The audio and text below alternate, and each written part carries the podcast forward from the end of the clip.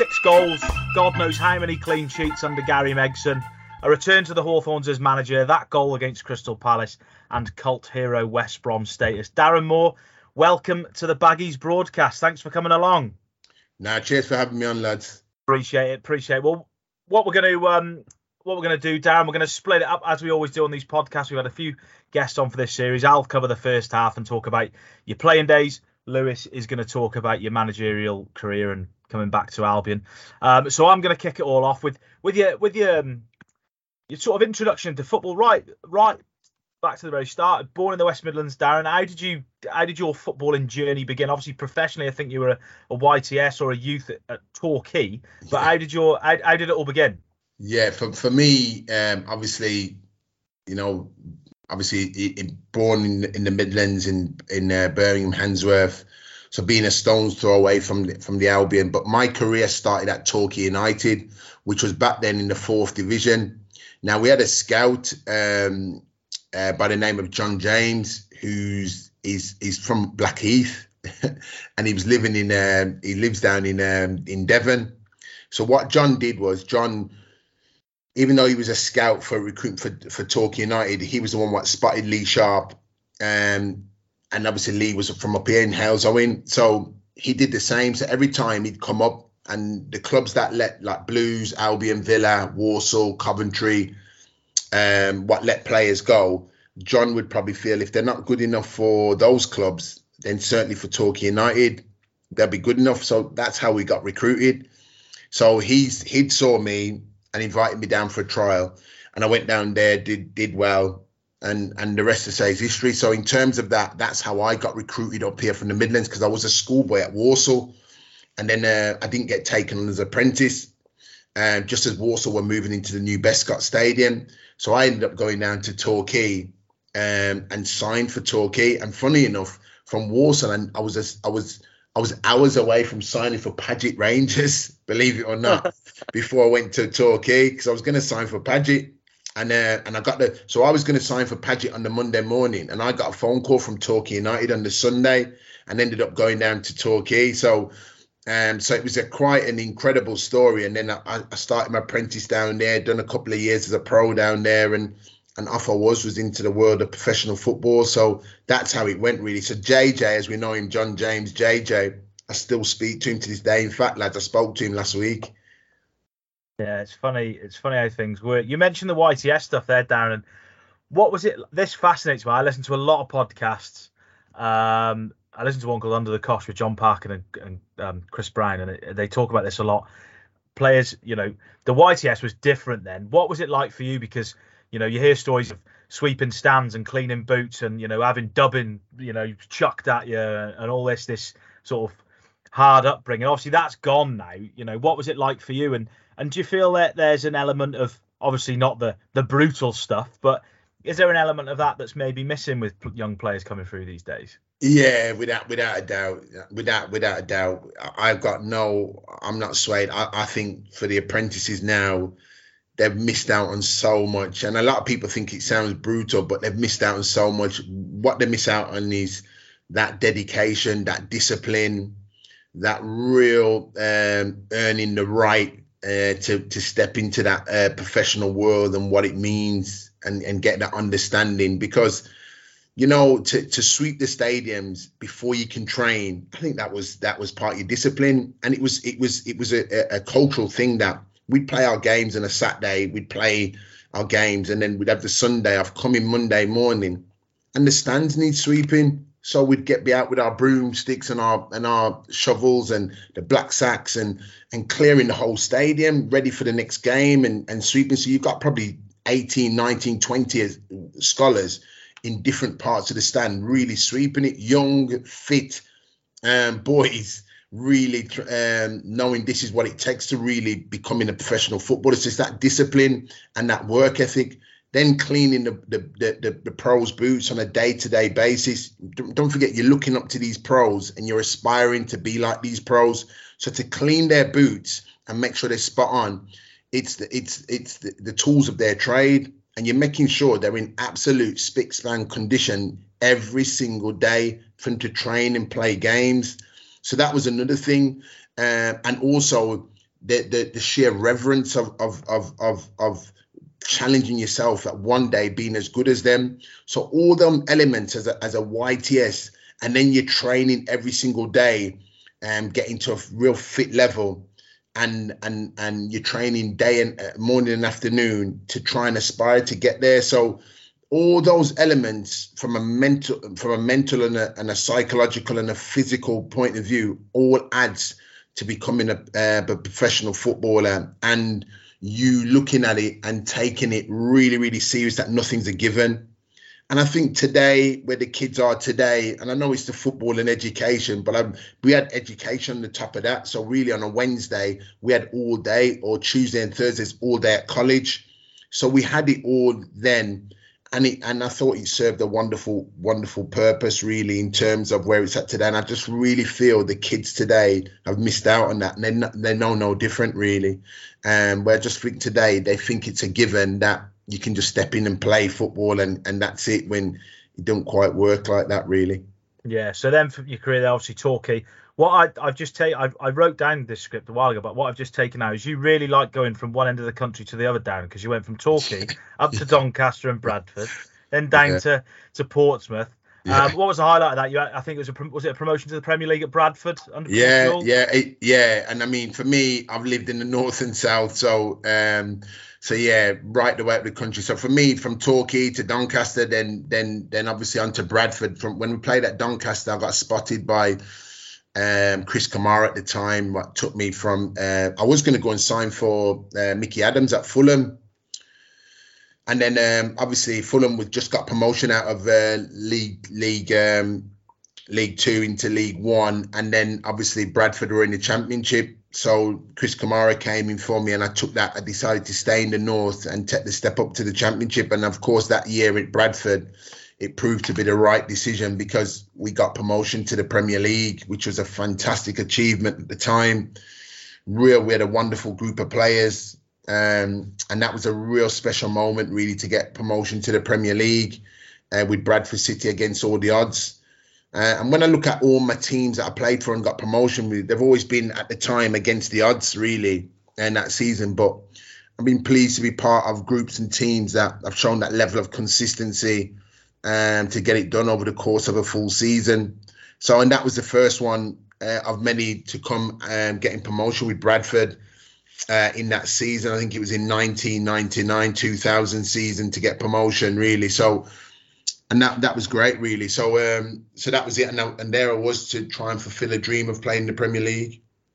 Yeah, and then from uh, Bradford to Portsmouth, and then and then it was was Albion 2001. Yeah. Um, just talk us through how that that came around. I think the season had already started by the time you sort of arrived and pitched up at the Hawthorns. How did how did Gary Megson sort of coach you to to the Albion? Yeah, no, it was it was it was a time because um, when I was playing at Portsmouth, there was a lot of talk then about me com- coming to the Albion, and then I suffered a, a, an ankle injury. Um, funny enough, playing up at Sheffield Wednesday, so that kind of delayed it towards coming at the end of the season. But also at the start of the, the season campaign, I'm obviously Albion still kept that interest in me. So once I'd recovered from my, ankle injury and was back playing, the interest was still there, which was grateful. And then of course. Um, Gary um, showed an interest really in bringing me up there because obviously the season before they had uh, uh, Butts there, Tony Butler, and he was saying that he wanted, you know, to bring me in as a as an understudy, but to to eventually replace and and go forward with the club. So at that time, me and Andy Johnson had signed at the time, and uh, what a great feeling for me, obviously leaving Portsmouth and then coming to come and join for a club like the Albion because I always thought, you know, where I was in Handsworth Albion was always a club where it was a stone's throw out. And I always said um, to family, friends, and and that that I'd love to go and play for a club like this. So when I used to come back at the Albion, I came back with Portsmouth. I came back with um, with um, Portsmouth. I come back with Bradford. So I'd always played at the Albion, and I'd always walk off the pitch and think, yeah, I'd want to come back there. So to have the opportunity to come and play there was great. And I always remember me signing on the Thursday, coming up on the Thursday signing on the Friday, getting on the team bus, being in the in in the, the hotel with uh, probably Russell Hoult at the time, and being on the subs bench, playing against Watford but Butts get sent off, and me coming on and, and sort of coming on and and and sort of kind of shoring up the defense. I think we won the game two one in the end. And I just remember Gary Megson saying, "Go on and, and and go and see the game out." So he's down to ten men. And then the following week after that, I missed the game because that when you got suspended, you always missed the you always played the next game and then missed the next one afterwards. So I made my debut at home against um, Burnley, and uh, and obviously we win the game one 0 And Scott Dobie scored the goal, but because we went up with a melee of players, everybody at the Albion at the Birmingham Road end thought that I'd scored the goal, but but I, the ball sort of went off my head and Scott Dobie headed it in, and I ran back and all the Albion fans were saying, "There's only one Big Dave." So then all the lads are saying to me, "What's that?" And I said, "I think they, they think it's my goal, so so I'll take it." And Dobes, Scott Dobie was saying, "No, no, it's my goal," and obviously it revealed it was his goal. But that's where the the, the name, um, obviously Big Dave, uh, stayed with me, and, and obviously I built a real connection with the Albion fans, and and that was it really, off and running at the Albion. Yeah, that that's just funny because that literally is my next question. I, you know, that season is when I can really remember Albion as an Albion fan. But and obviously you're a lot of me and my brother. It was one of our favourite players, and the name Big Dave. Where where did where was it actually coined from, Darren? Where so that, where did it come from? Yeah, no, just honestly, it was like I remember because we played the game at Portsmouth in the midweek, and we played down at Portsmouth, and um, I went for a warm up, and obviously but then you you go to the right down towards the away end. So he's down at the away end, and me and Brian Jensen. And at the time, Brian Jensen, the goalkeepers had these big, like all in one suits, and it was all green. So, you know, Beast, Brian Jensen's a big guy. And we was warming up down there, was watching the game. And um, and of course I had a lot more hair than you see me got now. And um, Brian Jensen, these fans said, uh, Beast, you look like the Jolly Green Giant in that suit in that suit. And I laughed at him and I looked at him, laughed at him, and we were just having a bit of crack with the fans. It was warming up in the corner. And then the, then the one about 40s Jensen, and he said, you know, you look like Darren, like the lad, uh, Big Dave off the pot noodle advert. And I looked at him and I laughed at Brian, but I didn't, I thought, what the hell about Big Dave? I thought, I've not heard this advert. And they said, Have you not seen it? Pot noodle. I went, No, I, haven't actually. Of course, I had all my hair. And he said, Yeah, yeah, you look like him. So I thought, okay, so that stuck in my head. And then I sort of went and sort of I thought later in the day I did look it up and see what it was, and I thought, oh right, I get it now.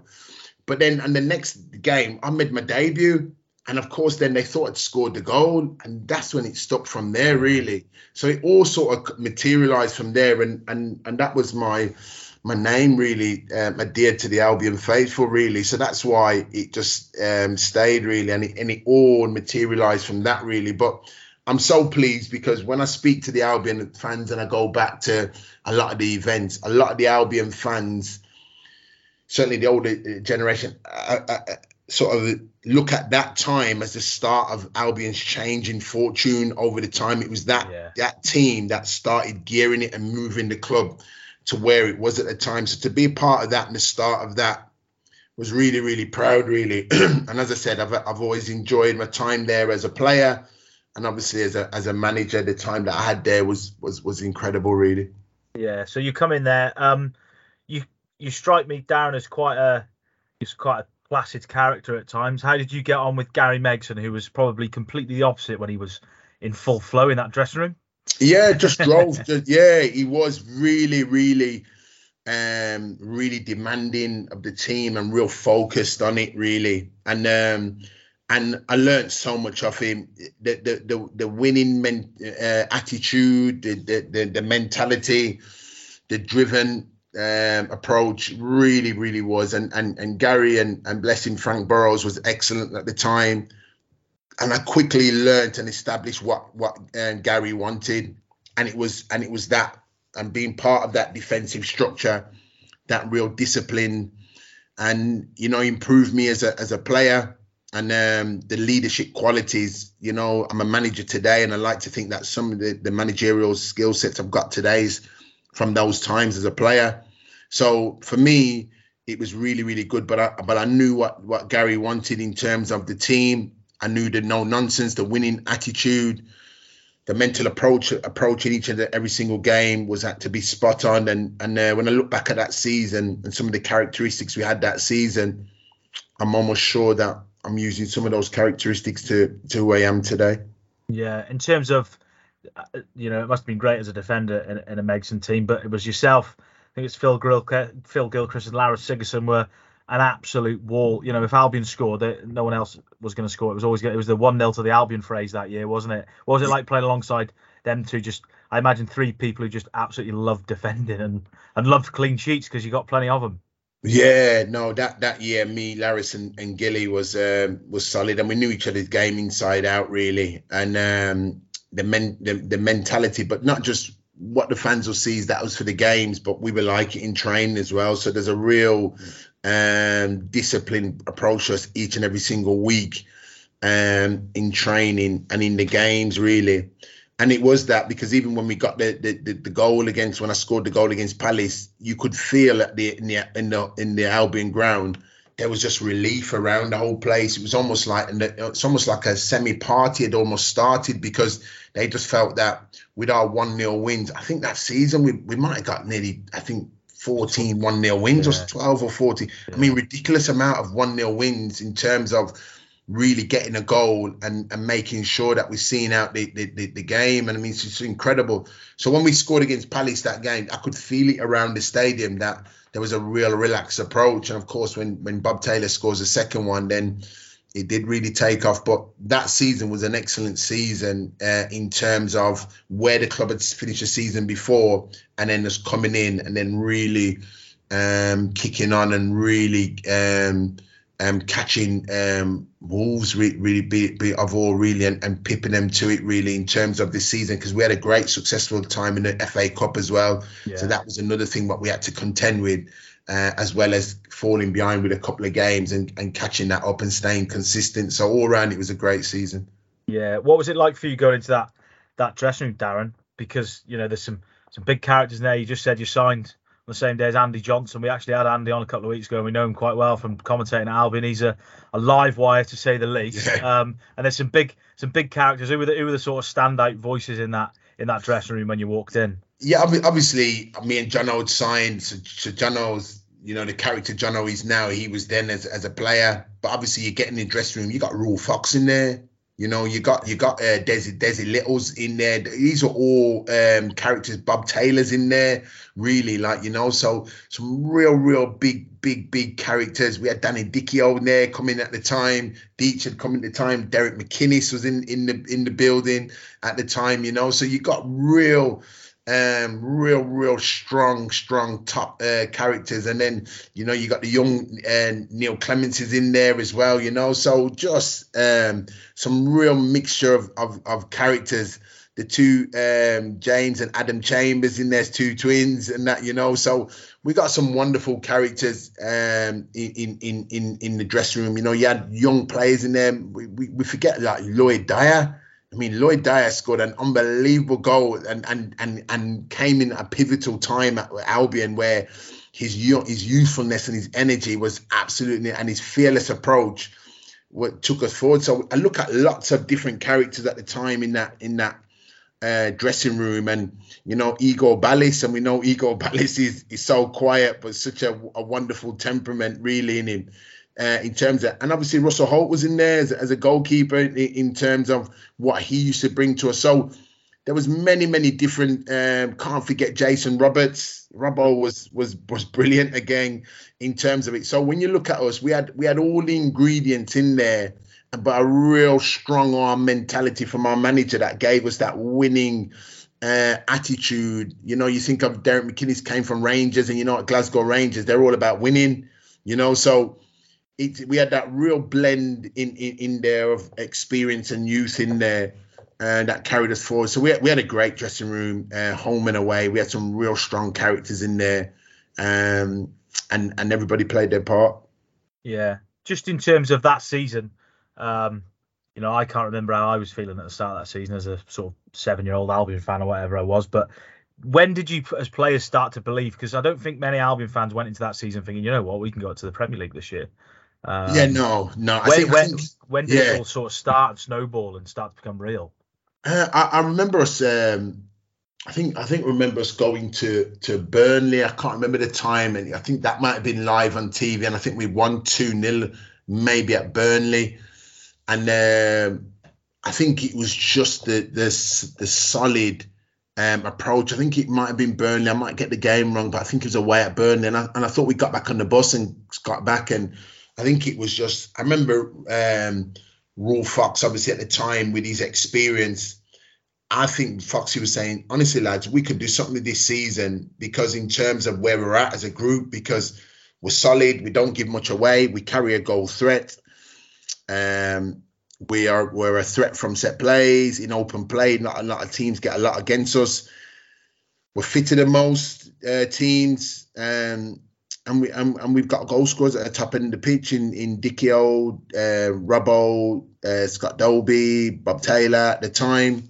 You know, uh, we had the consistency on both flags in Igor Balis and Neil Clement. Uh, the solidity of the three central defenders and, and the solidity of the three midfield in, in McInnes, Johnson, and I think large part of it that was uh, probably Jay Chambers or Adam Chambers in midfield playing and, and doing really well. So we had a real settled squad, but a real dangerous squad, really. Um, and and we fear fear none of the opponents. So we bit but one, one game after game, we just kept turning the page, getting results, getting results, getting results, and we had a real level of consistency, really. And and um, and you get the, the as you work through the months, I think the turn of the year I think everybody had that in them that you know the Albion really could do something um, that season, and uh, and we did it.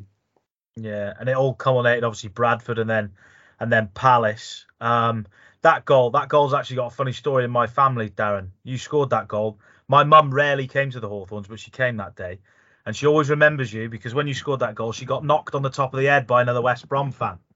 So your name's always etched in even though she hasn't got a, a care in the world about football. Um, so that's my funny story on it. But what what was that goal? What did it mean to you? Obviously, you know, it was like a striker's finish when you put it away, yeah, right right no, time, and slotted it home. Yeah, no, it's a real, real, real important goal, and then to get it really on that day was um was it was a real and it lived long in memory really, and and it was just like you said, you know, um the bit was I knocked it back in back into the danger area, so I didn't expect it to come back to me because I thought to myself, just get it back because it was going out the far post. And I was thinking, if I can get it back into the danger area, we'll score from it. So that's why really I, I, I kind of managed to get it back into that danger area. And then obviously it come back to me. And then when it comes back to me, I just thought just get the just get the get the contact on it. It went through the keep goalkeeper's legs, and obviously joy and jubilation for us all really in terms of that. And like I said to at the time, I just felt it just settled everything down at the club really after those first sort of 20 minutes and that,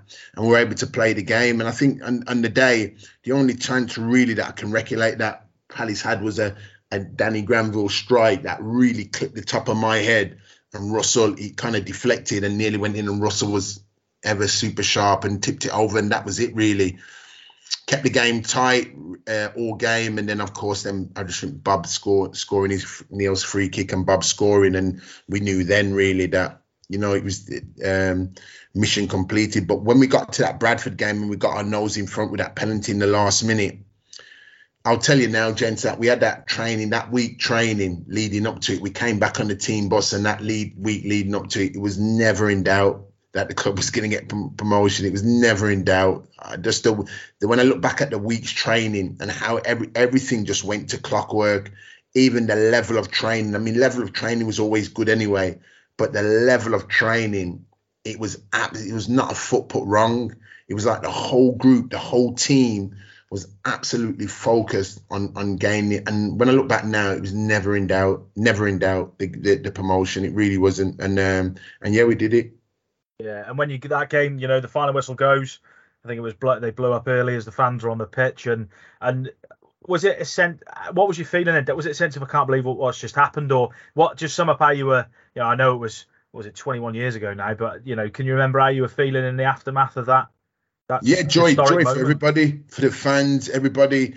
Um, real joy for everybody. It really was, and and and obviously personal fulfillment to as a as a as a as a kid, your your your dream is to play in the in the top flight. Which when I first started would have been Division One, but then obviously it materialised into the Premier League. So having the opportunity to play in the Premier League was was Um, joy for everybody, fans, everybody connected to the football club, the younger generation for seeing the team playing the Premier League, and also from a personal point of view, having the opportunity to pit your wits against and uh, the elite and being the best, probably what you deem probably the best league in the world as it stands now, and being having the opportunity to play in it. So, and obviously being a local as well, you know, I always remember, you know, playing for the Albion as a local, it, you know what it means really, you know. Um, so even mum and dad used to come home and you know they used to say oh you know the fans are, are saying oh is your son ready? Like it's big game tomorrow and things like that really. So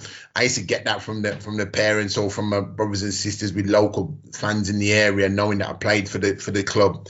So you, you have that extra bit of onus really on you really. So it meant so much more especially when we're being local there to get promotion and and it's lived long in memory. And you know, back in the Midlands now, you know, I still come back home there now, and you know, people still talk to me now about it, and and still recognise me for that time at the Albion.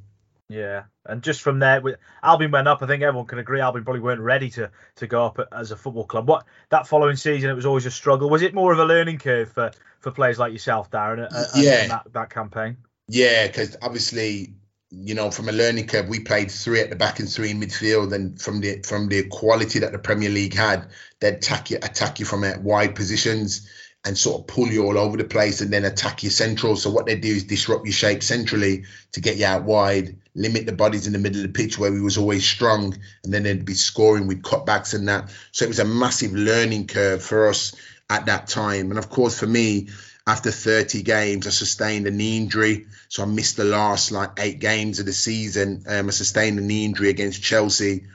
Um, when I ended up doing my, my, my, cruciate in the game, missing the whole of that really season and, and half of the following season uh, for that really. So for me, it was a it was a massive learning uh, curve, and for the team at the time, and of course the following season after that, you know, me coming back in halfway through the season and then us getting promotion straight back to the uh, Premier League.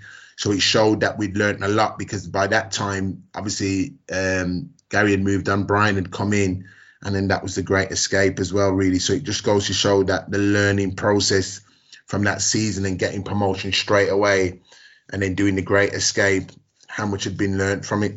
Yeah. So, you know, obviously come down following season, one of the favourites to go up, go back up. Um, for you, was it was it almost a chase? Uh, and I suppose people like you and Andy Johnson, who was there at the time, um, other players who were in and around it the first time, was it a chance to have another crack at the Premier League? I suppose and, and have another go at it. Yeah, I, I, suppose when I look back at the, the time there, it's always been a, a, time of success. We come there, we get promotion. Obviously, the following season, we're expected to get go up I remember like me coming back just before like sort of back in the November, December from the knee injury and me playing sort of probably 26, 28 games consecutive and then we get promotion. So of course there's there's that um, there's that joy as well with the Albion fans. You're playing because again it's another successful because we've gone back straight back into the, the Premier League. And then that season then really it's in that Premier League, it's learning and you know, it starts off and then, you know, were in and around it, you know, and, and I just remember like um, sort of Brian coming in and him just saying that, you know, you do a lot of work with the ball, but you got to use the ball better. I remember us bringing in Kevin Campbell with his experience and a young Kieran Kieran uh, uh, Richardson from Man United, just this young, energetic, full of life, just got an unbelievable desire to just want to succeed and do well and it just worked. It just clicked. You know, it just clicked, and and um, we went away to uh, Florida as a team. We had a real good team bonding in Florida, warm weather training, and we come back. And if you look at the results, when we come back from Florida, we just we just hit a, a, a wave, and we just went through the gears, and we got the results that we needed, and and it was a great escape. And it was we was the first team to be down at bottom at Christmas um, to stay in the Premier League and, and sort of break that that mindset of you know teams at Christmas can survive in the Premier League and we was the first to do it. So so it was a wonderful time of learning, experience from it, and a, and a great successful time. Certainly for me as an individual, and those sort of five years when I was a player at the Albion. Yeah, what was it like? You know, within the space of a few years, a, a club is you know obviously local club. You've been involved in arguably two of the biggest biggest days in the club's history. Obviously, yeah. in the squad on on the day of the Great Escape. Yeah. You know that must they must sort of um, be pr- sort of pride moments that you were in such a short space of time involved in two sort of historic events to do with West Brom.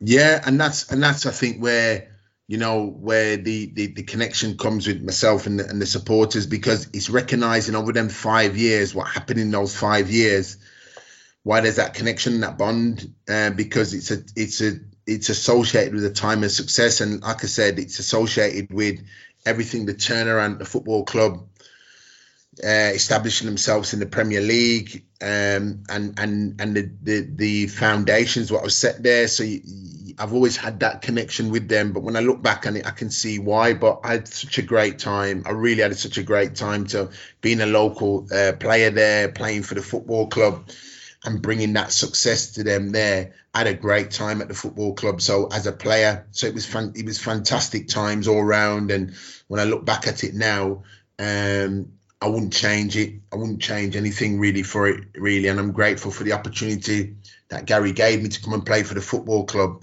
But once I'd landed there, it was all about me and going about my business in terms of doing the best I could for the football club and for my career going forward. Yeah, and and I, the it was the following season. I think you left in the January of the following season. How, how did it come around? I think you played nine times in that first half of the season, Darren. How, how did it all come around? And was it was it like was it an amicable ending? You know, I hope it yes, was because yeah, you, yeah, it, was, it, was, it was quite a surprise actually, Johnny, because when Brian obviously I was going to go to Derby County on loan. It was only a loan agreement. So I said to him, I thought, right, I tell I'm going to go to Derby. I'm going to go and play at Derby for a loan, six games and I'll end up sort of coming back to the Albion, and then that 20 or 30 percent I need to start games and being it, I'll get it from Derby and play some games. But actually, what happened was Phil Brown, the Derby manager, had asked the club and Brian to say that they want to make it permanent. So I was quite surprised because when Brian said they want you to go as permanent, I sort of looked at it and thought, oh, right, okay. So he ended up me going there permanently and signing for Derby County that season. They were in the relegation, and I, I just remember them having probably 15 games remained, and we thinking we need to win half of them to stay up. And we did that at Derby. So I ended up going to Derby. What should have been a loan ended up being a permanent deal. So, and then that's why I said the following season, I'd have never thought I'd have been playing against the Albion in in a playoff final game because it was it was the most weirdest I was going to say you're breaking heart. A year later, you're breaking Albion heart. Yeah, it must have been hard yeah. for you.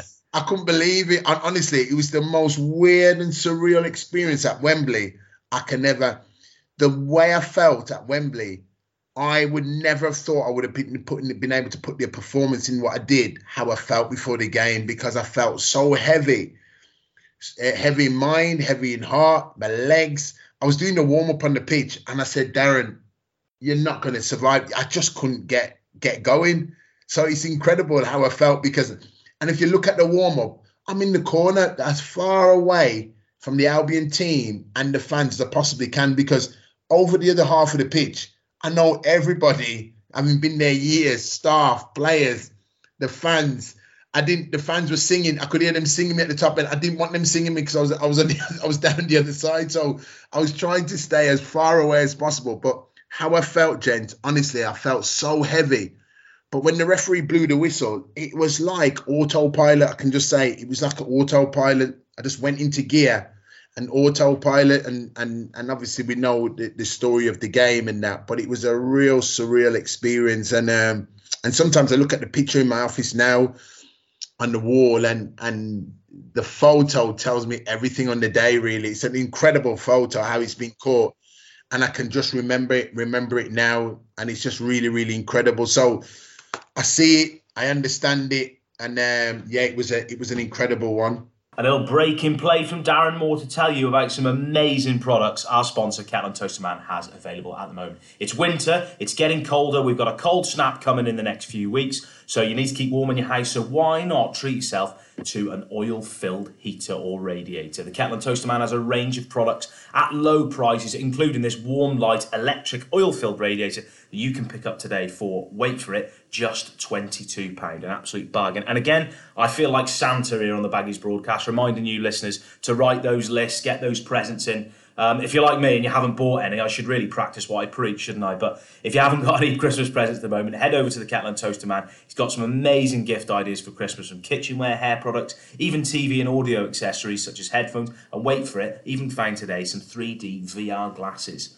You never know a member of your family who might want a pair of them for Christmas. So head over to the kettleandtoasterman.co.uk or you can go in store to Thorns Road and Brierley Hill to find out more. Right, back to Big Dave. Both, both, both Johnny and I learnt in the last couple of hours that you finished your career with Wellington Amateurs. Are still yeah. club. That's my final question in a sec, Darren. We didn't realise that. A club we still yeah. cover now, and under Richard Brown, a guy that we still pick up on a weekly basis. Yeah, no, we, we did. Yeah, I finished it um, for Wellington Amateurs. Yeah, I, I my career took me obviously from from obviously uh, West Brom to Derby, from Derby to Barnsley, then Barnsley to um, to uh, Burton Albion, and then I finished at Burton because I was starting uh, my coaching career at West Brom then for the under 18s. So I'd been offered a job at the West Brom, and I thought to myself, I was gonna I was doing a I was doing a physical education degree at Wolverhampton University, and I was thinking to myself, there was two teams I could have signed after Burton. It was Telford, or it was Telford, Tamworth, and Mansfield Town at the time what had come up, and I was going to go and sign for them, where you train on a Tuesday and a Thursday in the non-league, but you could finish off your degree. And all of a sudden, and then I got another incredible offer opportunity to go and coach the under 18s at the at West Brom. And um, so I, I ended up thinking, well, I want to go into coaching. Um, so I'm going to take the opportunity. So I'm, I'm actually going to finish a year early for my career. So I didn't take the opportunities, but I think I was going to go and potentially sign for Mansfield. It was my choice was going to be, but I never. So in the end, I ended up going, uh, taking this role at West Brom and then a good friend of mine, Richard Brown, which we started playing football when we was at Normanhurst Villa. And um, back in the Sunday, I'm talking we were 10, 11, 12, right the way through. And uh, Brownie, I used to um, stay over at Brownie's house with his, you know, Brownie's mum and dad, um, Colin and Mary all the time. I mean, even then, looking after me, Colin used to come and pick me up and bring me over there. So he, he, was manager there and he was in the he was in the cup final. I think it was the semi-finals and that. And he was saying, Daz, please come and play for me, come and play for me, come and play for me. And he kept on and he kept on and he kept on. He says, Help me, just get me to the final, just get me to the final.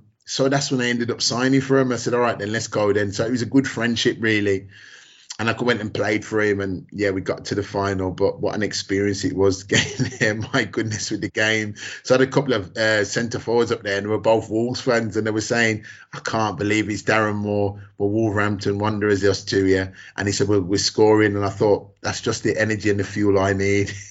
to get me through this game, to know I'm playing against two Wolves players, and uh, so I made sure I sorted them two out. I'm taking to the final. Yeah. Then when we did got you, to the, did fi- the final? Now, when he went to the final, he said to he did they won the final. They, they went to the final. He said, "Would you play in the final?" I said, "No, I've had enough."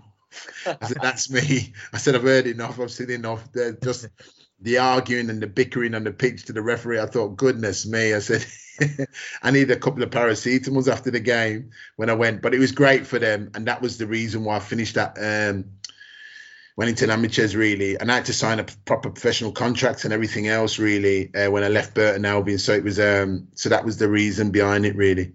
Yeah, did, did, you mentioned Telford there? We also covered Telford. Was a move to them ever ever close? Telford, or? yeah, they, they, they come in. They, Telford, Tamworth, and Mansfield all come in and I was just thinking all of them were in in that in the league, and all of them was. But I was looking at it because it was an an ability for me to try and finish my physical education degree at Wolverhampton Uni. So I was looking at them, but in the end, I ended up doing it. I went full circle. I went straight into West Brom to do the under 18s, um, which was which obviously has been excellent and great to come back into the the club and probably leads me on to the the coaching and the management side of it now. Yeah, absolutely, Lewis. If you want to take over with all the the management side. Absolutely, Darren. Um, fascinating to hear about your brilliant playing career, and really interested, um, you know, to get all all aspects of, of your coaching and management. Really, I mean, did you see in in those final days as a player, as you say, you got the chance to do some studying, and then you went into the Albion youths with, with the coaching. Did you always envisage in the latter stages of your of your career being a coach, becoming a coach, staying in football, or? Yeah, yeah, definitely. Because I took all my badges while I was still playing. I, I, had my pro license badge when I was at when I was at Barnsley. So I took I took my and got my pro license badge uh, very early 30s really whilst I was still playing. So I always had a desire to go into coaching, and my desire was to be a real good coach and a top coach, working in the Premier League with, with an elite group of players.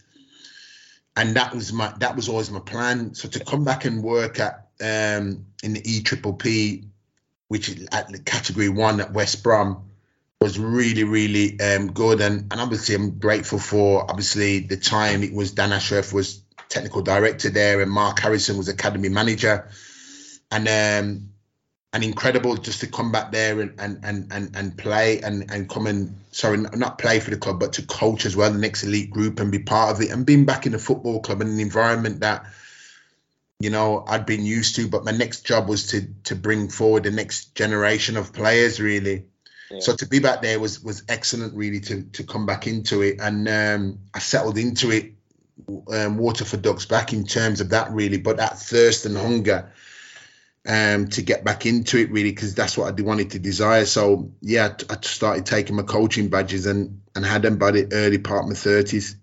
The club are um, are good at that, aren't they? I I imagine a lot of clubs are, but um, I mean Brunty's doing doing similar now with the juniors yeah. and obviously uh, yeah. involved in the first team and yeah, previously juniors. So they they're good at op- offering opportunities for, for players who have really served them well and given them time. Yeah, yeah, and that's a good thing with the with the football club because they've had some players that's been in the club that's been wonderful servants of the football club, and there they are now, you know, back there working at the football club and and and taking on their next step in terms of management. And it's great for the for the Albion fans to see club legends like you know uh, Chris Brunt there now and James Morrison now going on towards the coaching side of it because um, they know what it means to the supporters. The supporters know what it means to them, and they have a desire and an affinity to get back into it. So it's really, really good for their next steps. And you know, if Muzzer and Brunty aspiring to get into coaching or management, then they're certainly in the right environment. And they've started off very, very well, really, which is good to see. Really, they've got that background knowledge of playing football what they're just doing is learning now that the knowledge what they've got in the game is how to teach it really, um, because they can definitely do it because what they've done in the game is just getting that that difference in terms of the knowledge what you've got in your mind and how you see the game is teaching it to the group of players and and going forward. So um, I'm sure the the for them too it looks uh, it looks promising. Yeah, you um you touched on you start there with with the 18s and um and also your aspirations and coaching and looking after the, the elite players. I'm just interested to know how, how the rise went for you over those years. How under which managers did you? Yeah, Ra- rapid rise because when I joined the club, Steve Clarke had come in, and I knew Steve really well, and so me and Steve had signed more or less at really at the right time. And I always remember um, Steve, you know, and I just said, Steve, obviously you've been assistant manager for all these years and he just said, Darren, all it means for me is whereas I was in the room listening to the decision being made, I'm the one was making the decision. It's just just a difference in terms of it. And I thought, mm, yeah, okay, because obviously the assistant manager usually in the room with the manager, but he'd been given it. But I was really pleased because I knew Steve was a top coach. I'm aspiring to be a good coach, so I'm really pleased to be working to watching him work and being in the same environment and seeing him work. So to be in an environment where you've got Steve there, obviously there, just before the, uh, Roy Hodgson had a time there when I'd be coming in, so I saw Roy work, I saw Steve work, Alan Irvine work. You know, you're talking all these are top guys in the coaching pitch that are real good top coaches, and you're aspiring to watch them. And then of course, um, Tony Pulis comes in really into it, really. So by that time, I'm I'm, I'm under 18s. I've moved, I've progressed into being under 23s, and then also I've taken another role, which is the under 23s loans manager, and the, the, that was a bit really where I crossed over to the first team because there was under 23 top players, but also how was I going to bridge the younger players from the 23s into the first team or get them out on loan. So my role kind of changed a little bit from having two, two and a half years of coaching on the pitch and seeing the dynamics and getting all your coaching patterns and everything else. The next thing was now was that next step of stepping the young elite players into the first team environment. How are you going to bridge that gap?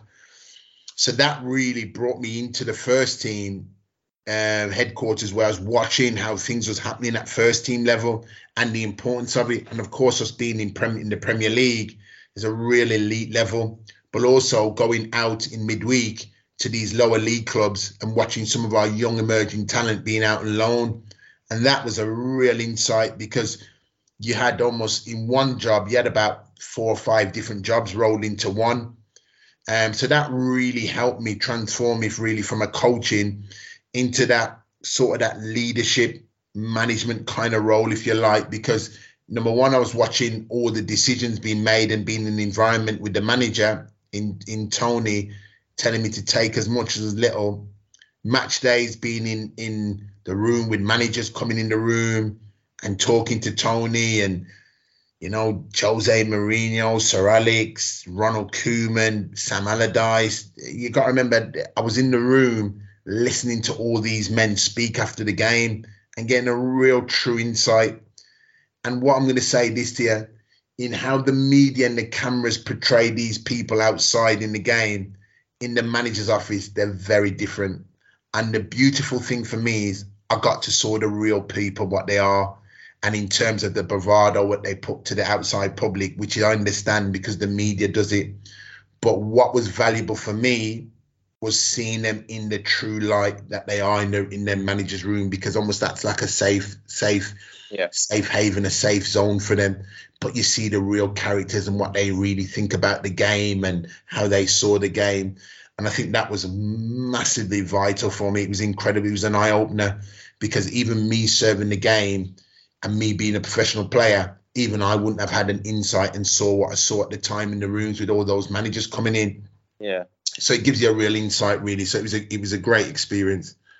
That's really interesting to hear that actually, because I was gonna say you, you mentioned all the top coaches and managers you worked under there, and I'm sure being a manager now yourself, taking bits from those and ideally use the best bits from it, but also spending time with the elite opposition managers as well. It's got to have got to have helped, and ideally you want to know, inhale all of those good bits and uh, and and hopefully take it forward. Yeah, inc- incredible. Like you know, and and that's the bit where you're working in an environment under some extreme ex- excellent coaches, but also you're seeing the opposition coaches coming in, pitting their wits against you, and your manager pitting his wits against them, and how they see the game, and how they view your manager, and the respect that they've got for your manager, and then your manager speaking to them, and and listening to other parts of their life in terms of what they do away from the game it's just like like sensational. So that for me was a massive huge huge um um pulling power. And that's why i think subconsciously when i got thrusted into the hot seat at albion i was able just to really kick on really with it because what a lot of people probably wouldn't have seen that even in the time that i was there the positions that I never held. I held a position where I was saw a lot within the football club and I was developing a lot in the football club and I was always part of the Albion set up in the football club and that's why I really felt I was able to to maneuver and step in and probably feel like I was probably more ready than probably what I thought I was because at the time you never get there's never the ideal opportunity to step in but I had to answer an SOS from the football club and I was able to step into it. And when I look back on it, subconsciously, I was already in a position geared for it. And that's why I think I was able to just get, get up and run with it and and probably as a manager turn around the fortunes of the football club uh, in that sense really and, and and move the club back to a level where we had our pride back in the football club, which yeah. was really, really important interested to know in your time with the 18s 23s and obviously you mentioned the loans there as well with, with with the club's top young players. I mean i was we've got him to ask about later on in the in the pod darren but presume Saido was under your watch is that yeah.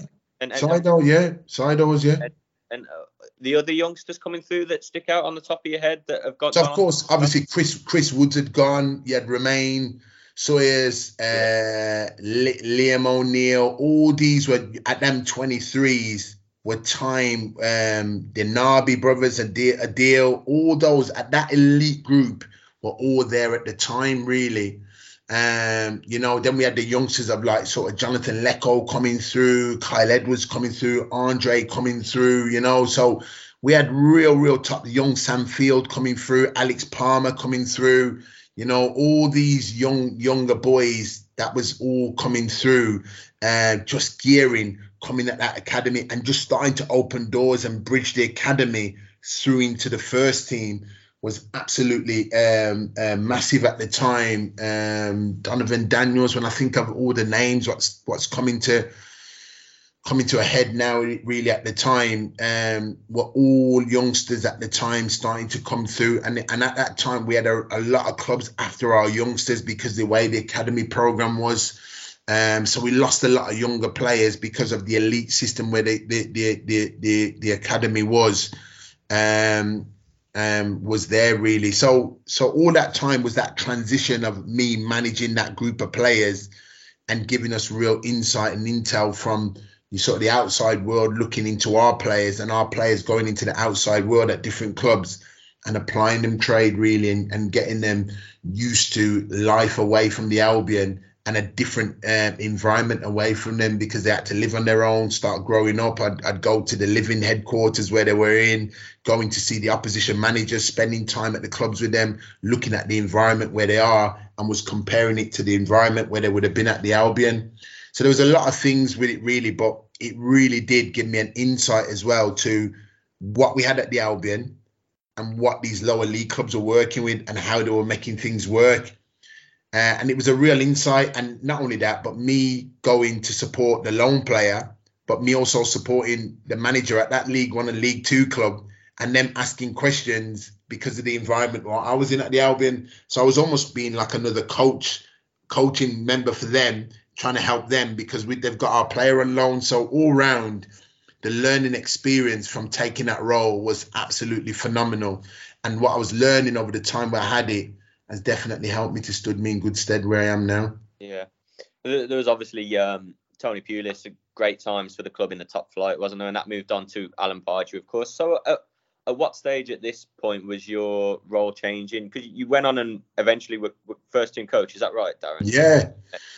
So that my role then, because I was in the in the first team uh, around uh, Tony, there was younger lads like Kyle Edwards, uh, Sam Field, um, Andre, Jonathan Leko were just starting to be in and around the first team. So I was spending a lot of time with them getting the the the the, the finer bits of their game right because at the any time you could have get thrusted in. So I was spending a lot of time in and around the first team and watching a lot traveling with the first team, staying around. And of course, I was Tony's uh, captain when he was manager at Portsmouth.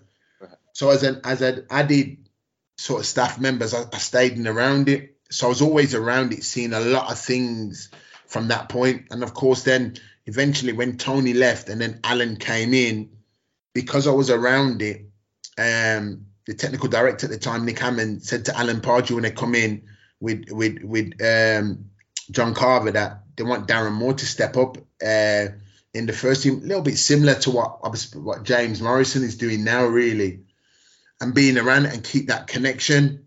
So all of a sudden, then I moved more then into a permanent first team coach. All my loan, the job I was doing in terms of loan, I had to drop all that really and move past that on. So then that's when I became like so more of a, a permanent fixture within the first team and a first team coach. So um, and then that was the, the, the breakthrough. Then I stayed in and around Alan as as part of his um, staff and and and started developing and going from there as a, as a first team coach and that's when I was brought into the the first team environment more on a on a, on a permanent um, job title yeah. uh, in terms of the development.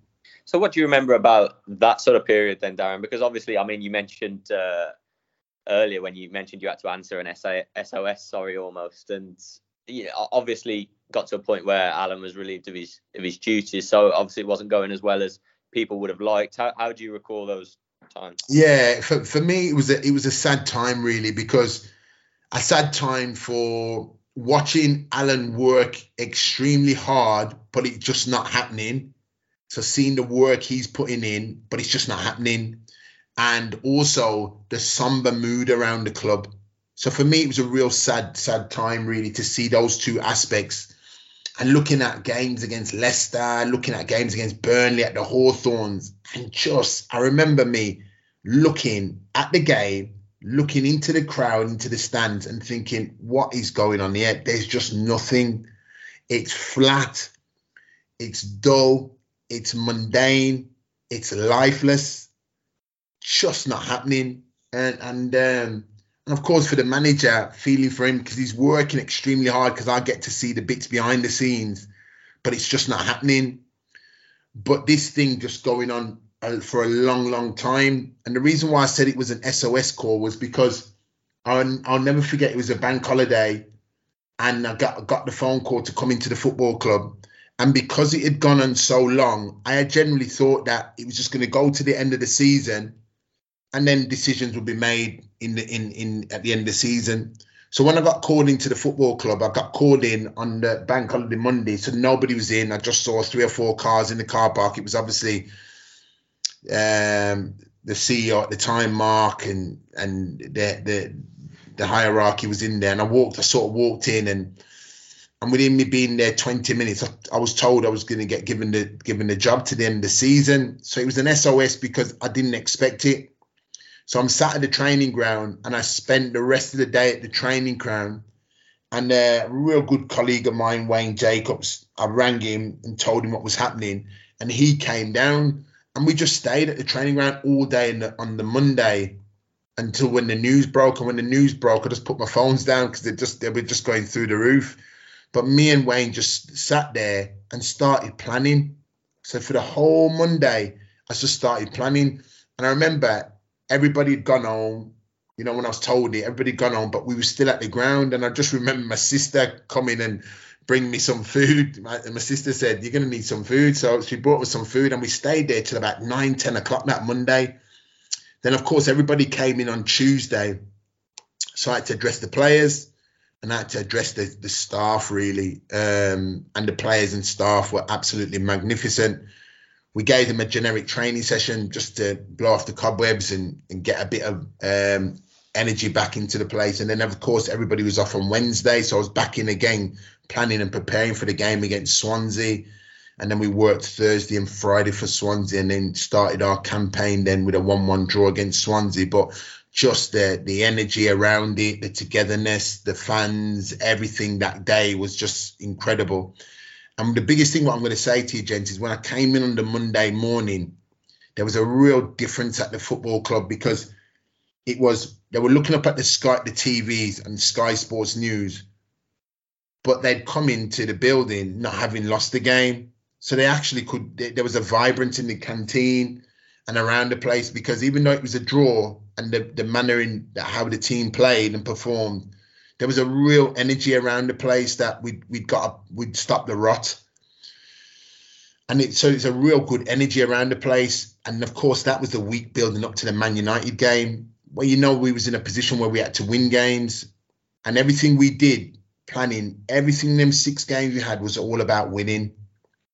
Um, so I just changed the, the, the, dynamics and kept the attacking players on the pitch in Rondon, Rodriguez, McClean, Phillips, but kept the consistency of the group. And of course, it took off when we got the 1 0 win at, at Manchester United. And the, the big the big thing for me was seeing the players with smiles on their faces. I can't tell you what it meant for me in the dressing room at Manchester United, seeing those boys win again and feeling that they've won again and in the top flight. And of course, at the time, it presented Manchester City with the title because obviously with United losing, it presented them with the title. So I didn't realise. So, you know, some sort of that documentary when it's on Man City on, on, on Netflix or Prime or wherever it was.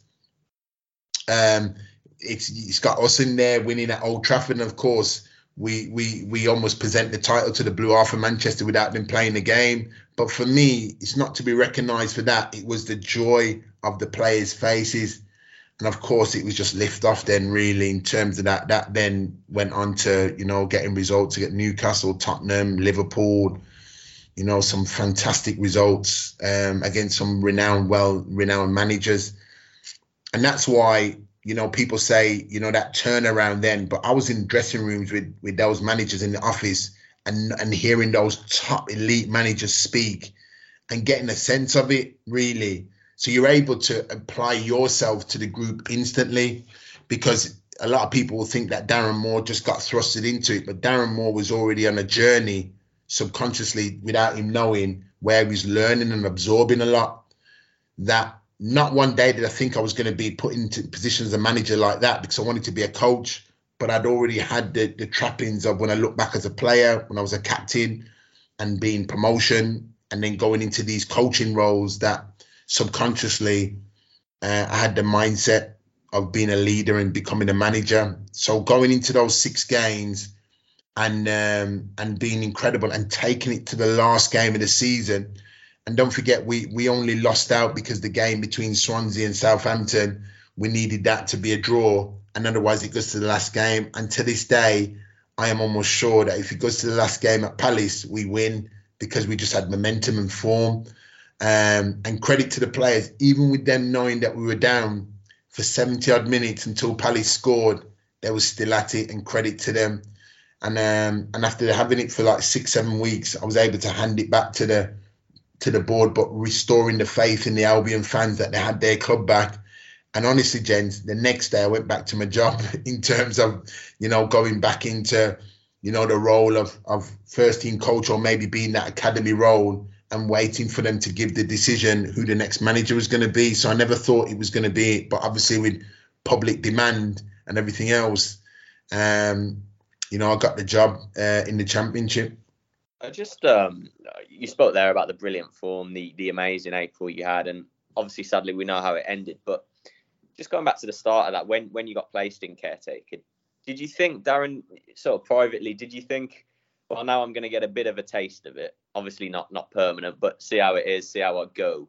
Did you think personally, if this goes well, it could be in a view of you know maybe my future as a manager or did you not see that coming still or? nah nah i just I, all i just thought was i'm going to do as best as i can for the club and i just need to put the club back in the map because of where it's at at the moment it's not the albion i know so i just thought i just want to get the club back in and get it back into into position how i know. And and we did that and that was the thing we did it. Never did i think at the back of it that the managerial role was going to come off the back of it.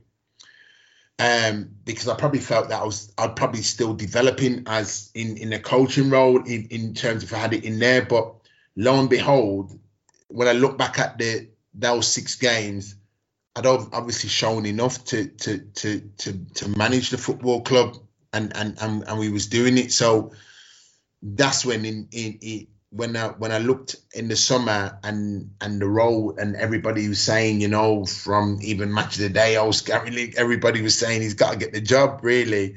So and then they came back and when they came back they said we need to have a meeting and they had the meeting and they said, you know, we want to we want to offer you the job. And I thought, right, okay. So I'm presented with the manager's job and and yet, you know, it's the best known kept secret. I still had to go to the LMA and, and find out what it is as a manager because I've always been a player. So what is it now? So we had a couple of days trying to sort out the, the, the contract before it was agreed in, in full and, and we was off and running and, and I was planning and preparing for a championship season, which again, there was so many dynamics we had to change in the summer because the club had been used to life in the Premier League and we're going back in the championship where there's going to be games on a Saturday, Tuesday, Saturday, Tuesday, which you get minimal time. So I had to plan the group, and there's so many things that changed that season at the Albion in preparing for a championship season. Um, that would probably go underneath the table unnoticed, but you have to change because of the dynamics. Because those players playing one game a week and now we're going to be playing two games a week. So what does it look like? And not only that, but we had to change the dynamics from and being an attacking team um, and scoring goals and you know bringing some freshness in, some younger players in, Dwight Gayle, Harvey Barnes coming in, people like that really uh, changing the system of the group. Um, you know, um, Holgate coming in, Tosin coming in, you know, Rekeem Harper stepping into midfield, Matty Phillips playing in midfield, you know, James Morrison coming back for a bit. All these kind of things we did in, in the championship year, um, you know, that that had a significance really in terms of it. Um, and of course, in that year, there was so much things we did that was so well that obviously when I was relieved of the duties, like every saw, we was all surprised. I mean, not I was surprised really um, when going in after the game and being told that you know and being relieved of my duties, that was a real surprise because I generally thought with ten games remaining in the position that we was, not only I felt we'd secured playoffs anyway, but we were looking at the top two really.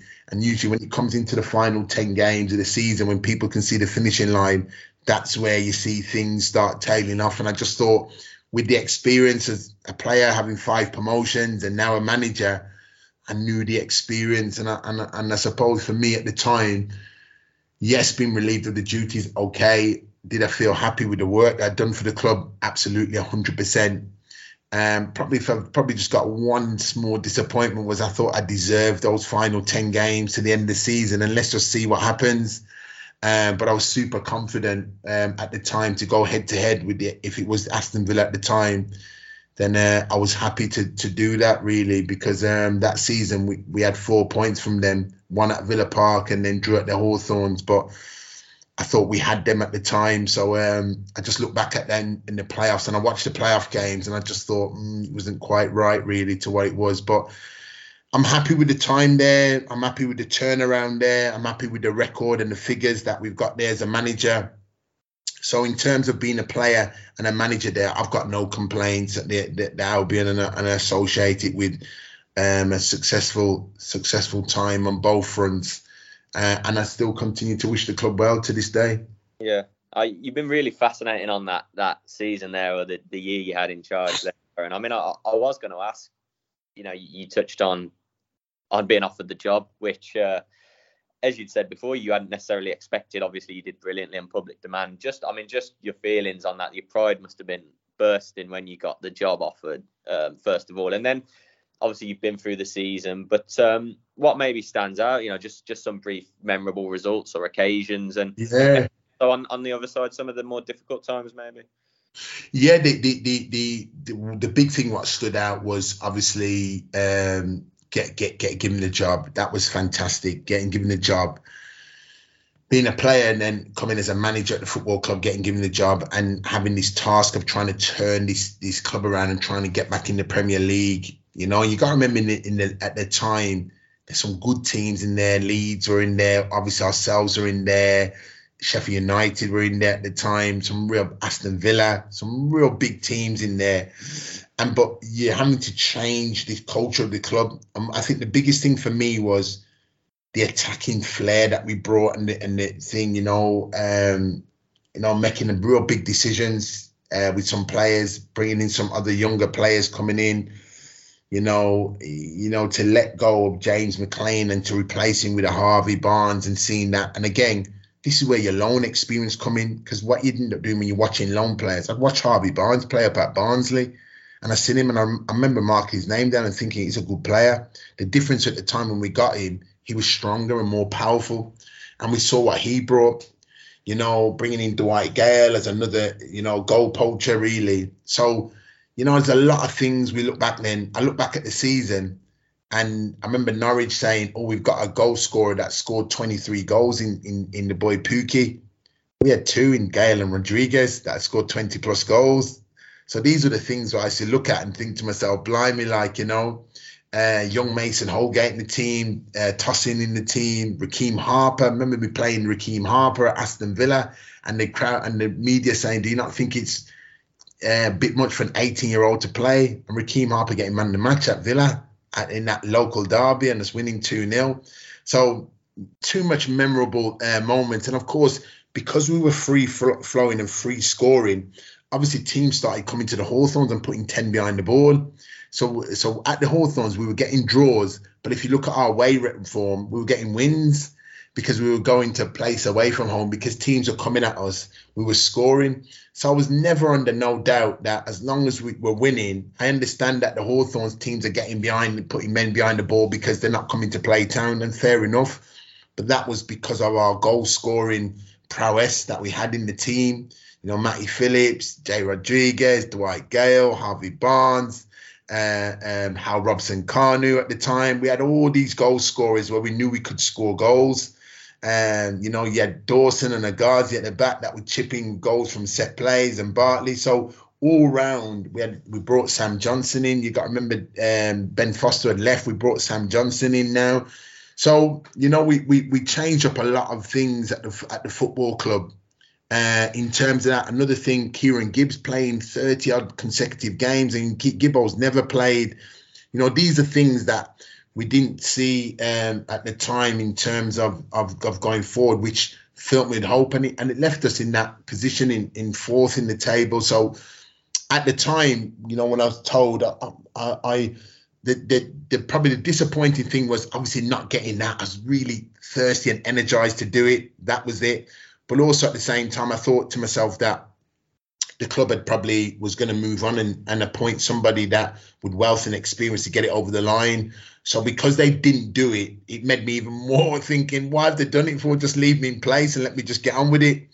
Um, so I felt a bit disappointed. Of course, when we, when they didn't get promotion, it just felt like it was a season that had so much potential and promise, and didn't finish the way it should have felt finished really. And and that's the that's the bit really because um, um, decisions were made at the time at the top that obviously it proved that it was a wrong decision at the time. And I think that was the disappointing with it really. But um, after back of that, I just decided to go and, um, you know, I took the opportunity to go and work for Doncaster Rovers and just got back into it within three or four months of me leaving the Albion and got back in it. And a lot of people said to me then at the time, how come you went to Doncaster?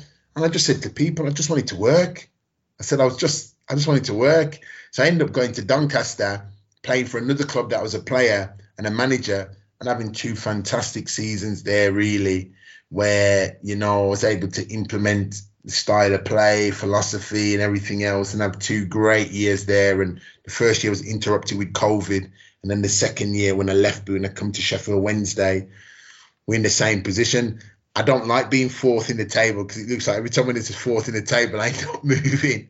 So I've got to get off that number being fourth at the moment in the table because um, I don't quite like that number really.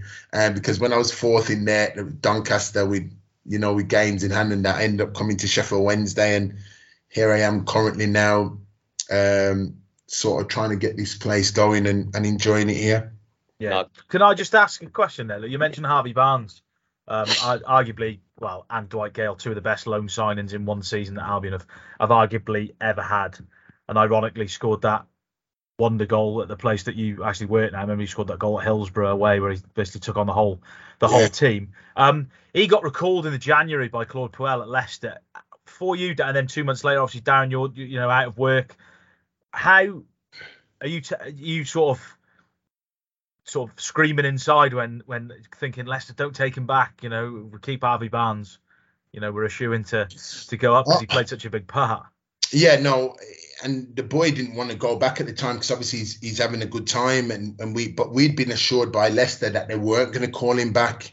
But I think because Leicester had suffered a couple of defeats, and the fans were demanding Claude calling back, we lost. I lost Harvey Barnes, James Morrison, and Matty Phillips on the Friday before we played Norwich at home. So we played Norwich at home, and a, and a lot of the fans won't see that I lost them three players who were all playing. Matty Phillips went for a scan, had an acute injury that we didn't see. James Morrison pulled up with it with it with a muscular injury, and Harvey Barnes got recalled back. So I had to ch- within 24 hours of playing them, we had to change the team on, on that Saturday, and I was disappointed because obviously Harvey gets called back. But I said to Harvey, Harvey, as long as you're going back to Leicester to go and play, we've done our job here and you've done your job. But he was in such good form. I think he scored nine goals, six assists, seven assists at the time for the first half of the season and a real danger to opposition. And with Dwight Gayle as well, we had danger from all over the, the pitch. So for him to get called back, it sort of took away that that that that that that, that thrust really and that that real energy and that bite from us really in terms of it. And no doubt that he was such a a, a, a, a radiant and a light really. And, and I think all the Albion fans associate him with what a terrific player. And I'm really pleased because I remember me bringing him to the football club and I remember even one or two thinking you know to for him to come in and going to replace James McClean who's established international I just said you know yeah he's right for it and if if when I seen it was right, and, and he was due to go to Leeds United, Harvey Barnes, and you know I, I, sort of interrupted that really and spoke to him and his dad. And within 24, 48 hours, I'm glad that he chose to come to the Hawthorns and and um, and he played and he played his part really well. So I was disappointed to see him go, but obviously when you look at what's happening to him now, you know I said to you at the time he'll play for England and I'm still sure he will do play for play for his country when I seen him at the time, and um, he's had a fantastic career, and it's still in the right going in the right uh, projection in terms of where he's at. Darren, just um, just one more, um, just on your your Albion um, tenure from me, if you don't mind. You've been so open and honest about it. It's fascinating. Um, obviously, your your dynamic, your your backroom staff there at the Hawthorns at the time. Uh, Graeme Jones was your assistant, was he? And yeah. Uh, when obviously you were released as your duties in the marshal, you said there was talk around him and different things maybe said by fans or whatever. What are your memories on on that and that dynamic and obviously how that went, how that ended? Yeah, I think I think a lot of um, you you know obviously with with um, Graeme Jones, I know him as Bonner. Um, good friend of mine, really. We, we we were teammates back at Doncaster when we were both playing, and I think for him it was getting, you know, we we had Belgium finished third in the in the in in the in in the um, the World Cup at the time because at that season a lot of fans don't see that. I only had my group of players together on the Thursday before we played Bolton uh, Bolton Wanderers, and it was a real tough week because a I'm just getting my squad back because everybody's away at international, so I'm getting all my players back um, on the Thursday because no matter when a player had finished the international, they had to have 21 days off. So really, for me, I only had my team back on that Thursday, and Graeme Jones came in that Thursday before the Bolton game. So when I look back at it, I remember us having Bolton on the Saturday, Nottingham Forest on the Monday live on Sky, and then and then Norwich City away. I mean, what a week! And it, to take four points from that was incredible, really because it was an incredible week having not had the team back. So these are things that you don't get to see in the in the in the outer world, but what you're having to deal with and de- and and and contend with. So of course, um, that was it from then. So to have Bonner in there, I said to Bonner, you know, he'd been with uh, Roberto Martinez for years and years and years, and I said to him, listen, we've got a project here at West Brom, and it's about like I've got to change the mentality and and we want to uh, bring attacking flair and everything else and it's going to give you an opportunity to step away and, and step into a different environment. And to this day, he loved the working environment in there. And I know probably in in the public domain, he was led to believe with, um, you know, he had he, he had this electronic iPad and everything else. But what a lot of people seen in that was, you know, in terms of where it was. But I was the one always making all the decisions. I was the one always in charge. Um, he's a personal friend of mine. I've known him for years. You're probably talking 20 odd years.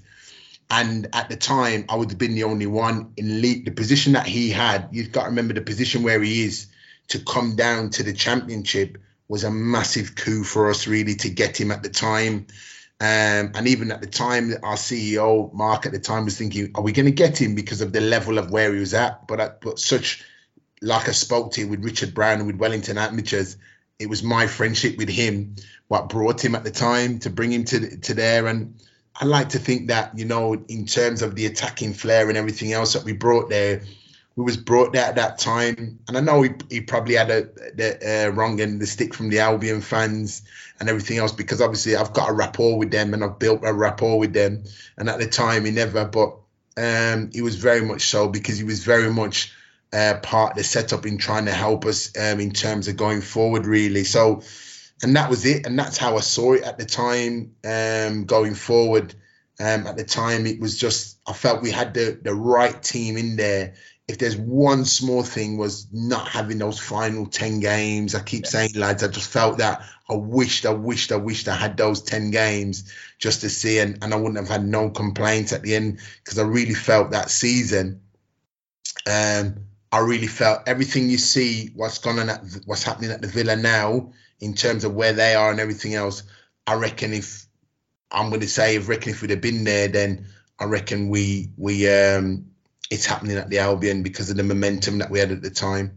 Yeah, yeah, fascinating. Just um just a couple more. I mean, you, you touched on two two great years at Donny, uh, Darren, and, and now obviously being at Hillsborough where you are. Um, you must be you must be loving it. I mean, what what a what a great challenge that is to relish managing a club like Sheffield Wednesday in the third tier, trying yeah. to trying to lift them up, the the fan base, everything there. Yeah, yeah, it is. It is a it is a um, a huge a huge task and and one that I'm looking forward to. Um, something that I'm I'm looking at now and, and thinking right, okay, in terms of the the size and magnitude of the club, we've always got 20 plus thousand at home. And every time we go away from home now, it's complete sellout. No matter where we go now in this level, because such is the vast fan base and the expectancy on the club. Last year, we missed out in the playoffs just. It would have been a near on minor miracle last year. And I've just carried on in that theme with that attacking mentality, you know, bringing attacking football to it. And I've tried to continue that. And um, and that's the that's the the opportunity that we've got here. Obviously, the, the the, the aim is to try and get back up. Obviously, with the size and magnitude of the club, but like I said, yeah, you know, I've tried to bring like a, a, a, togetherness approach to the football club here and keeping that going here really. But it's such a it's a wonderful challenge. It really is a good challenge here at Sheffield Wednesday and one that it's an honour for me to to manage this wonderful historic football club uh, and trying to help them bring some good times back here. And as I said, you know, we've been we're in a good position at the moment, um, but we know it's a long way to go. We just quarter the season gone uh, and we have to keep um, keep turning the page, as they say, and on to the next one. Yeah, you spoke about your ambition with Wednesday there, but um, I mean yourself personally as a manager, everyone wants to to get to the highest level they can, don't they? I presume you still have that burning desire to manage as, as high up as you can. I'm managing the Premier League with the Albion, and that is the place really to go and manage. It really is. You know, you got to remember I've managed over those six games. I'm managing the Premier League and tasted success. You know, when you when you when you taste success against Jose Mourinho, you taste success against um, uh, Pochettino and Benitez and people like that. You know, and you've put your wits against some of the elite managers in the game, and you've got results against them, and the joy and jubilation of them. You want to get back there. It's, it's the place to be, really. So, as a manager, you, you want to get back there because you've tasted it there and that is the place to be really and i've tasted success here at winning games at wednesday here and winning games at doncaster but nothing quite beats that when you taste success at, at the premier league level and you're pitting your wits against the very very best so yeah you want to get back there and and, and showcase what you're about there so we're working uh, you got to stay consistent in this industry you know if you are to get back to those levels Wonderful, Darren. Uh, just before I let Johnny test your Baggy's memory and knowledge of, of your playing days, uh, yeah. last one for me. I mean, it's just a bit of a summary question, really, and, and you've touched on it really throughout. But Albion, West Bromwich Albion, what what does the club, you know, mean to you still at this stage? You know, after your two spells. No, it means so much to me because a because I'm a local and and I'm from in the Midlands, and not only that, you can't I can't lose or forget, like, you know, in terms of playing for the club and, you know, the success that we brought there, but also the, the feel good factor with, with, with the local um, community, really. So it means a lot to me in terms of that. And to have the ability to play for them and be and, and, and bring some success there and to be a manager of the club, I'm so proud and honoured um, to have done that for the club and done it to the best of my ability in, in, in terms of that and to still keep the connection with the club and the supporters always, always, always, no matter where I go, any Albion fan, there's just always been nothing but love really with it. So with that, I just, I just, um, the club will always live long in, in, in my heart, really, in terms of me wanting that place to be always be successful because it goes all around within the club and outside the football club. So it means a lot.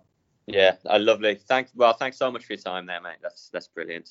Cheers, lads. Darren, that's that's fantastic. Just one more question I wanted to ask. Just Sheffield Wednesday Albion links. We spoke about Saido Berahino before, and obviously you took him to, to Hillsborough last year, Darren. Um, you know, what was the decision behind that, and and what do you think? What have you thought of his his career? Obviously, you know, it's one that fascinates me, but it saddens me at the same time as an Albion yeah. fan that he hasn't hit the heights that he once did at Albion.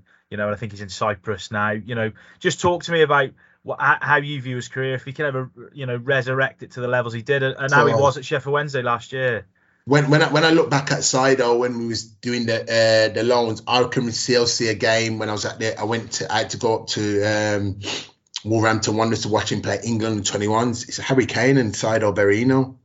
Harry Kane, Saido Berahino. There was Saido was spoken about even more highly elite than where Harry Kane was. I remember going to the, to go and watch him at, at the uh, at the Molineux to go and watch him play and analyze his game for the England 21s so when I look at where he was, then he steps into the Albion first team and as a number nine, just scored that. He had a fantastic um, season, full of uh, potential, um, as clean a striker. So working with him and seeing what he was doing, being absolutely proud.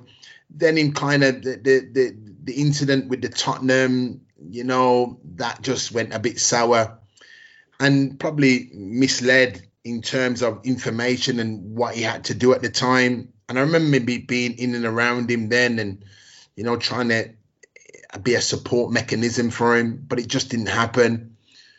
And then very difficult for any young player to fulfill that his desire and dream is to go and play for one of the, the top clubs in the Premier League, but it didn't happen at the time.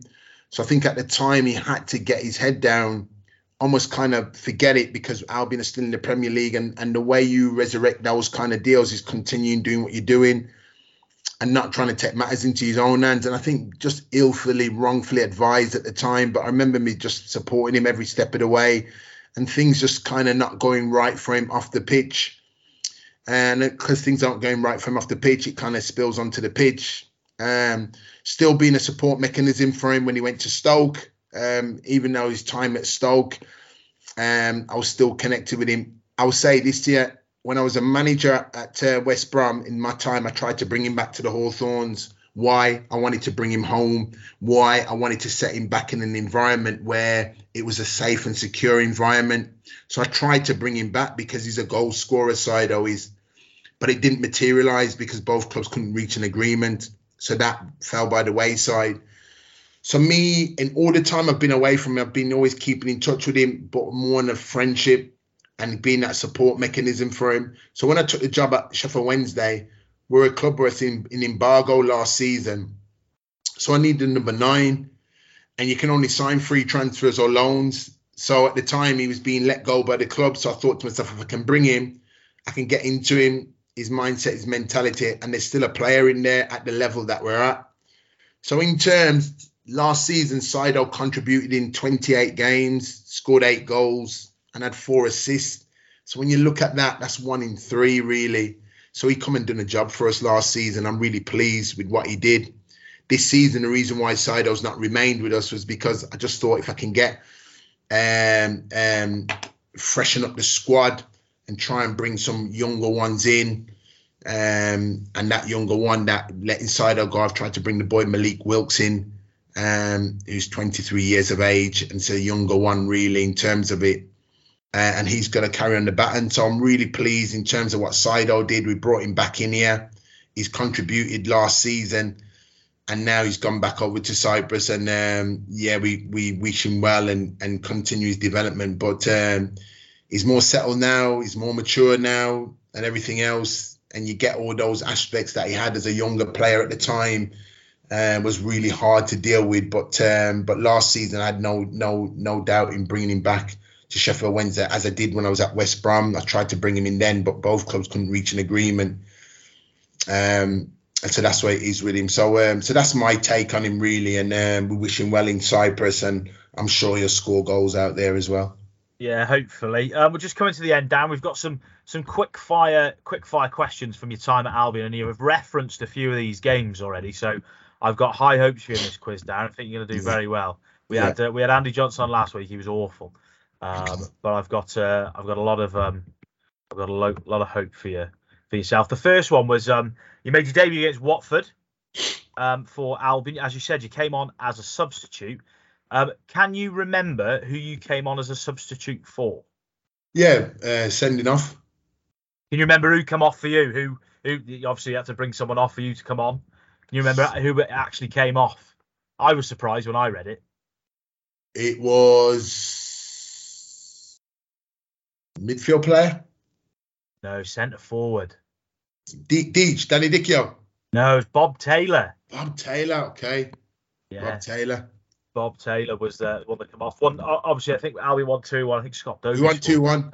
We won 2-1, yeah. I remember I remember Gary Megson turning to me and saying, like, go and win us the game because obviously we need the centre back on there. So he had to make a change here, yeah. And then the following season, obviously, Albion went up to the uh, the Premier League. Um, you managed to bag yourself two goals, two Premier League goals that season. Can you remember who they came against? First one was against Fulham, Yeah, and the second one was against um that was it against uh, um it was away from home. I'll give you that clue. Man City? Man City, yes. Yeah, Man City, yeah. Yeah, there we go. And just a, a third and final question. Uh, It's, I think, Darren, as a player for Albion, you've been involved in, I worked out three pitch invasions um, from Albion fans, but you were also involved in a fourth as a Barnsley player in Ah, yeah. 2010. Yeah. Can you remember? This is, this is a tough one. Remember the score that day? Can you remember who scored for Albion that day? Yeah, John Hartson. No, no, At Barnsley, at Albion. no at, at Albion. It was 2010, last game of the season, and Albion got promoted. Yeah, it was one one in it. That's the one. It was one one. So um knocked down. Was it could it was it Graham Dorrans? It was Graham Dorrans, yeah. Graham Dorrans, yeah. I think it was John Hartson was involved and and Dozer scored, yeah. Yeah, there- Graham Dorrans. There we go. That's the that's the best one we've had so far, Darren. So uh, well done on the well done on that one. And Darren Moore, thanks very much for your time. You've been very generous Yeah. with your time. Thanks, you know, Dan. you're always, as you said, you know, you're always going to be loved at the Hawthorns. Um, Yeah. And we, we wish you the best. And we hope your managerial career continues. Maybe you never know, one day back in the Hawthorns dugout. Yeah, yeah, yeah, that'd be nice. Cheers for that, lads.